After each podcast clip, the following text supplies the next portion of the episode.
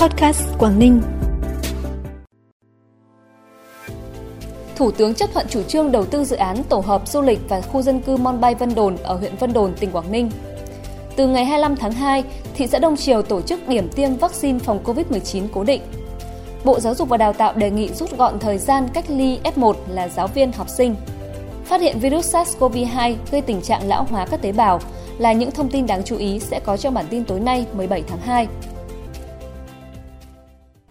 Thưa quý vị và các bạn, Thủ tướng Chính phủ vừa có quyết định số 208 QĐ-TTG về việc chấp thuận chủ trương đầu tư dự án tổ hợp du lịch nghỉ dưỡng giải trí cao cấp, sân gôn và khu dân cư Mon Bay, Vân Đồn tương tác hoạt động du lịch. Dự án sẽ được thực hiện tại khu vực Ao Tiên, xã Hạ Long, khu kinh tế Vân Đồn, huyện Vân Đồn, tỉnh Quảng Ninh. Dự án sẽ được đấu thầu để lựa chọn nhà đầu tư. Vốn đầu tư của dự án là 24.883 tỷ đồng, chưa bao gồm chi phí bồi thường, hỗ trợ tái định cư chi phí đầu tư công trình nhà ở xã hội, chi phí tiền sử dụng đất, tiền thuê đất nộp ngân sách nhà nước. Tiến độ thực hiện dự án là 9 năm kể từ quý 2 năm 2022 đến hết quý 4 năm 2030 và thời hạn hoạt động của dự án tối đa là 70 năm. Diện tích đất thực hiện dự án khoảng 276,62 ha. Việc dự án tổ hợp du lịch nghỉ dưỡng, giải trí cao cấp, sân golf và khu dân cư Mon Bay Vân Đồn được chấp thuận phê duyệt sẽ góp phần đáp ứng yêu cầu thị trường trong nước và quốc tế, cụ thể hóa mục tiêu phát triển kinh tế xã hội, định hướng chiến lược phát triển khu kinh tế Vân Đồn nói riêng và tỉnh Quảng Ninh nói chung. Để đẩy nhanh tiến độ tiêm chủng vaccine phòng COVID-19 và tạo điều kiện để tất cả người dân trên địa bàn thị xã Đông Triều đủ điều kiện tiêm có thể tiếp cận dễ dàng hơn với việc tiêm chủng vaccine phòng COVID-19, từ ngày 25 tháng 2, thị xã Đông Triều sẽ triển khai điểm tiêm thường xuyên vaccine phòng COVID-19 cố định vào sáng thứ Sáu hàng tuần cho người dân. Theo đó, Trung tâm Y tế thị xã Đông Triều sẽ là điểm tiêm cố định đầu tiên trên địa bàn. Đây là điểm tiêm có đủ điều kiện tiêm chủng, đủ nhân lực để tổ chức tiêm chủng thường xuyên các loại vaccine phòng COVID-19 theo quy định. Đối tượng được tiêm bao gồm tất cả những người đủ điều kiện tiêm mũi 1, 2, 3. Với những người đến tiêm mũi 2, 3, khi đến tiêm người dân cần mang theo giấy xác nhận đã tiêm vaccine. Thời gian tiêm từ 7 giờ 30 đến 11 giờ 30 phút sáng thứ sáu hàng tuần. Sáng nay, Cục Thi hành án dân sự tỉnh phối hợp với các sở ngành chức năng có liên quan của tỉnh và chính quyền phường Cao Xanh, thành phố Hạ Long tổ chức tiêu hủy hơn 18.000 sản phẩm gia dụng là hàng nhái giả các thương hiệu nổi tiếng bị buôn lậu qua biên giới. Vật chứng tiêu hủy gồm 400 máy khoan cầm tay, gần 15.000 mũi khoan các loại giả nhãn hiệu Bosch, hơn 3.000 bộ khóa cửa giả nhãn hiệu Việt Tiệp. Đây là tăng vật của vụ án buôn lậu đồ gia dụng giả các thương hiệu nổi tiếng lớn nhất từ trước đến nay bị lực lượng chức năng tỉnh Quảng Ninh phát hiện và bắt giữ. Việc tiêu hủy vật chứng của vụ án vận chuyển trái phép hàng hóa qua biên giới là một trong những biện pháp nhằm gian đe, ngăn ngừa tái diễn loại tội phạm này trong thời gian tới, thiết thực giúp bảo vệ quyền, lợi ích hợp pháp của người tiêu dùng và các đơn vị sản xuất hàng hóa trong nước và nước ngoài.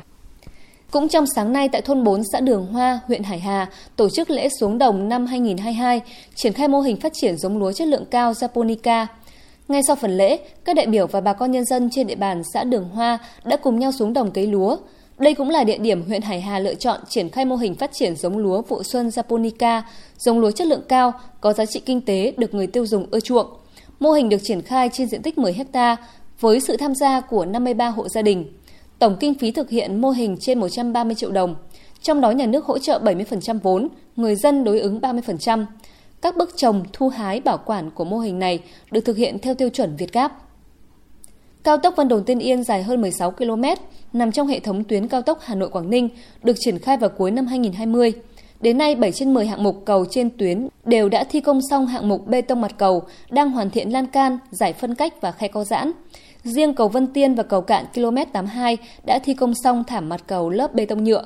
Đối với ba cầu điều chỉnh thiết kế kéo dài để giảm tác động đến môi trường xung quanh, hiện đã khoan được 188 trên 366 cọc khoan nhồi và 23 mố trụ phấn đấu xong vào trung tuần tháng 3 năm 2022. Đối với phần đường, đã thi công xong toàn bộ nền đường kéo dài hơn 11 km. Các nhà thầu đang tập trung thi công giải móng, lưu lấp đỉnh, thảm mặt đường. Với quyết tâm không để dịch bệnh làm ảnh hưởng đến tiến độ thi công, hiện chủ đầu tư và các nhà thầu đang rất nỗ lực tập trung cao độ cho công tác thi công, phấn đấu hoàn thành cao tốc Vân Đồn Tiên Yên vào cuối tháng 3 năm nay theo đúng kế hoạch. Bản tin tiếp tục với những thông tin trong nước và quốc tế đáng chú ý. Bộ Giáo dục và Đào tạo đề nghị Bộ Y tế xem xét rút gọn thời gian cách ly, số lần xét nghiệm với F1 là giáo viên, học sinh để tạo điều kiện mở cửa trường học, đồng thời ban hành hướng dẫn và thống nhất với các địa phương về việc test sàng lọc học sinh khi tới lớp, test thường xuyên định kỳ, cụ thể đối tượng nào cần test, Kiến nghị trên vừa được Bộ Giáo dục và Đào tạo đưa ra tại báo cáo về tình hình học sinh trở lại trường học trực tiếp sau Tết Nguyên đán 2022. Báo cáo của Bộ Giáo dục và Đào tạo cho biết, trong đợt bùng phát dịch thứ tư từ ngày 27 tháng 4 năm 2021 đến nay, toàn ngành ghi nhận gần 163.000 cán bộ, nhân viên, giáo viên, học sinh, sinh viên nhiễm COVID-19. Riêng học sinh sinh viên là hơn 135.000. Thông tin từ Bộ Y tế cho biết, tính từ đầu mùa dịch COVID-19 đến nay, tỷ lệ mắc COVID-19 của trẻ dưới 18 tuổi ở nước ta là 19,2%, tương đương khoảng hơn 490.000 trẻ. Toàn quốc ghi nhận 165 trẻ mắc COVID-19 tử vong, chiếm 0,42% so với tử vong chung.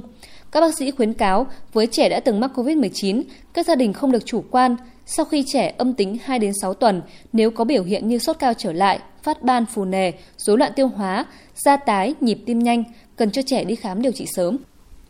Bộ Lao động Thương binh và Xã hội đang lấy ý kiến về dự thảo hướng dẫn chính sách hỗ trợ tiền thuê nhà cho người lao động trên cơ sở nghị quyết về chương trình phục hồi, phát triển kinh tế xã hội của chính phủ.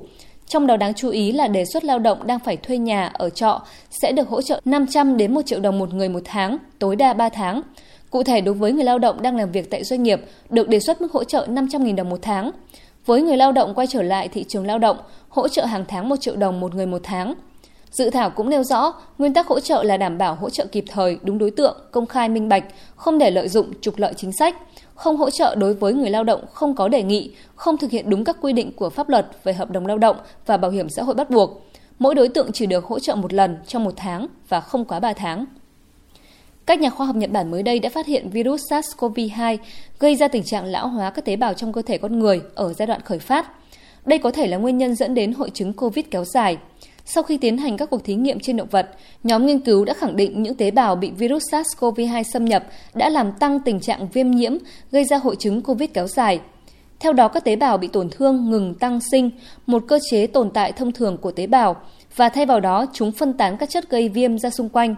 Nhóm nghiên cứu kết luận rằng cơ chế viêm có thể là lý do khiến các bệnh nhân từng mắc COVID-19 gặp phải tình trạng mệt mỏi, kiệt sức, đau đầu, rụng tóc và các triệu chứng khác sau khi cơ thể đã hết virus.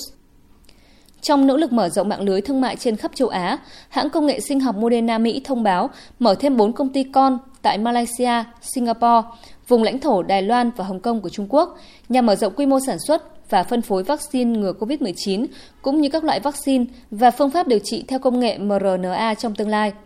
Đến đây bản tin cũng xin được khép lại. Cảm ơn quý vị và các bạn đã dành thời gian quan tâm theo dõi. Xin kính chào tạm biệt và hẹn gặp lại.